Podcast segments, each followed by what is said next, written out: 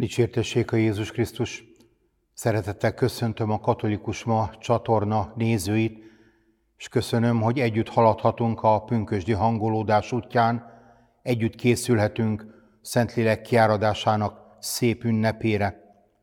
Mai napon az evangéliumban folytatjuk Jézus főpapi imáját, János evangéliumának 17. fejezetéből.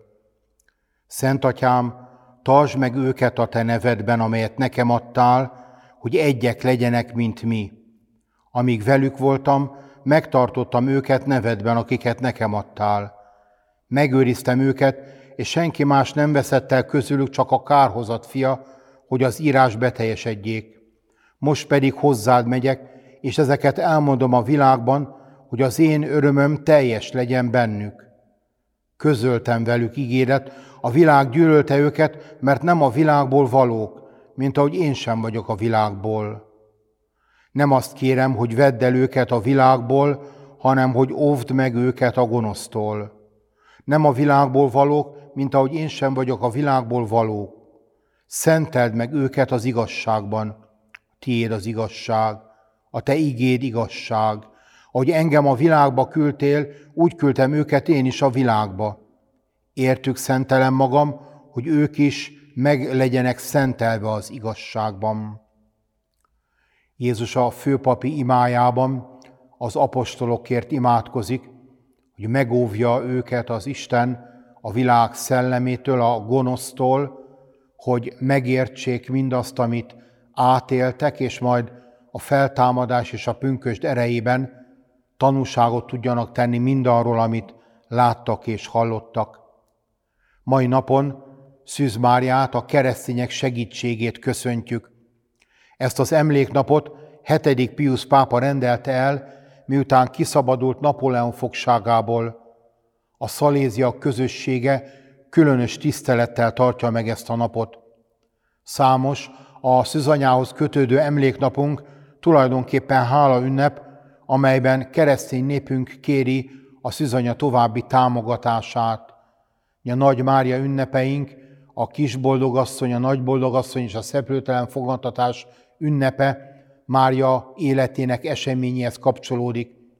A többi Mária emléknap az legtöbbször valamilyen csatához, valamilyen eseményhez kapcsolódik, mint például a Rózsafüzér királynőjének emléknapja Lepantói diadal, vagy Mária nevenapja Bécs felszabadulásának az emlékére keletkezett Mária ünnep, a keresztény nép megköszöni Máriának a támogatását, segítségét.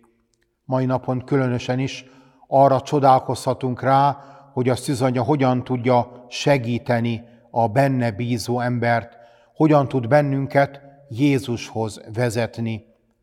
Tudjuk és tudatosítjuk magunkban, hogy Jézushoz akar Mária vezetni, hogy nem Jézus megkerülésével, nem Jézus helyett, hanem Jézussal és Jézus erejében tud és akar segíteni a számunkra a szüzanya különböző élethelyzeteinkben. Jézus azt imádkozza a főpapi imában, hogy óvd meg őket a gonosztól, és hogy szenteld meg őket az igazságban. Jézus ma is meg akar óvni bennünket a gonosztól. Sajnos sokszor a gonosz nem látható, nem egyértelműen fölismerhető formában jelenik meg. Sokféle csöndes és titokzatos módon akar bennünket elfordítani az Istentől, elvonni az Isten ügyétől, eltéríteni az üdvösség útjáról. Ebben a küzdelemben, ebben a tudatosságban, Jézusra figyelésben ott áll mellettünk a szüzanya, aki, mint fiának édesanyja, minket is szeret és pártfogol, segít, hogy eljussunk az örök élet országába. Keressük, nézzük meg, és fedezzük föl a mai napon, hogy hogyan tud segíteni bennünket Jézus azon az úton, amely az üdvösség felé vezet bennünket.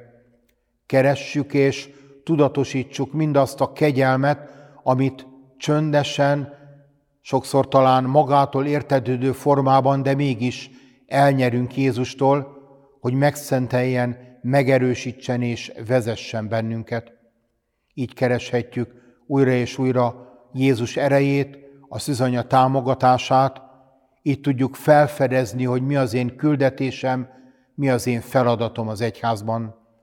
És talán a mai napnak legyen az a feladata, hogy megtalálom a küldetésemet, megtalálom a feladatomat az egyház közösségében, abban az egyház községben, amelyben élek, hogy tudatosítsam magamban, hogy közösségbe hívott az Isten, a plébánia közösségében, abban a közösségben, amelyhez tartozom, kell egyre jobban megélnem és megmutatnom keresztény hitemet, kell egyre jobban tanúsítanom Jézus föltámadását, ennek a közösségnek a támogatásával tudok igazán tanúságtevő életet élni a hétköznapokban, a mindennapok napjaiban, a mindennapi munkámban. Köszönöm ma is minket választottak, hogy együtt haladhatunk a pünkösdi úton.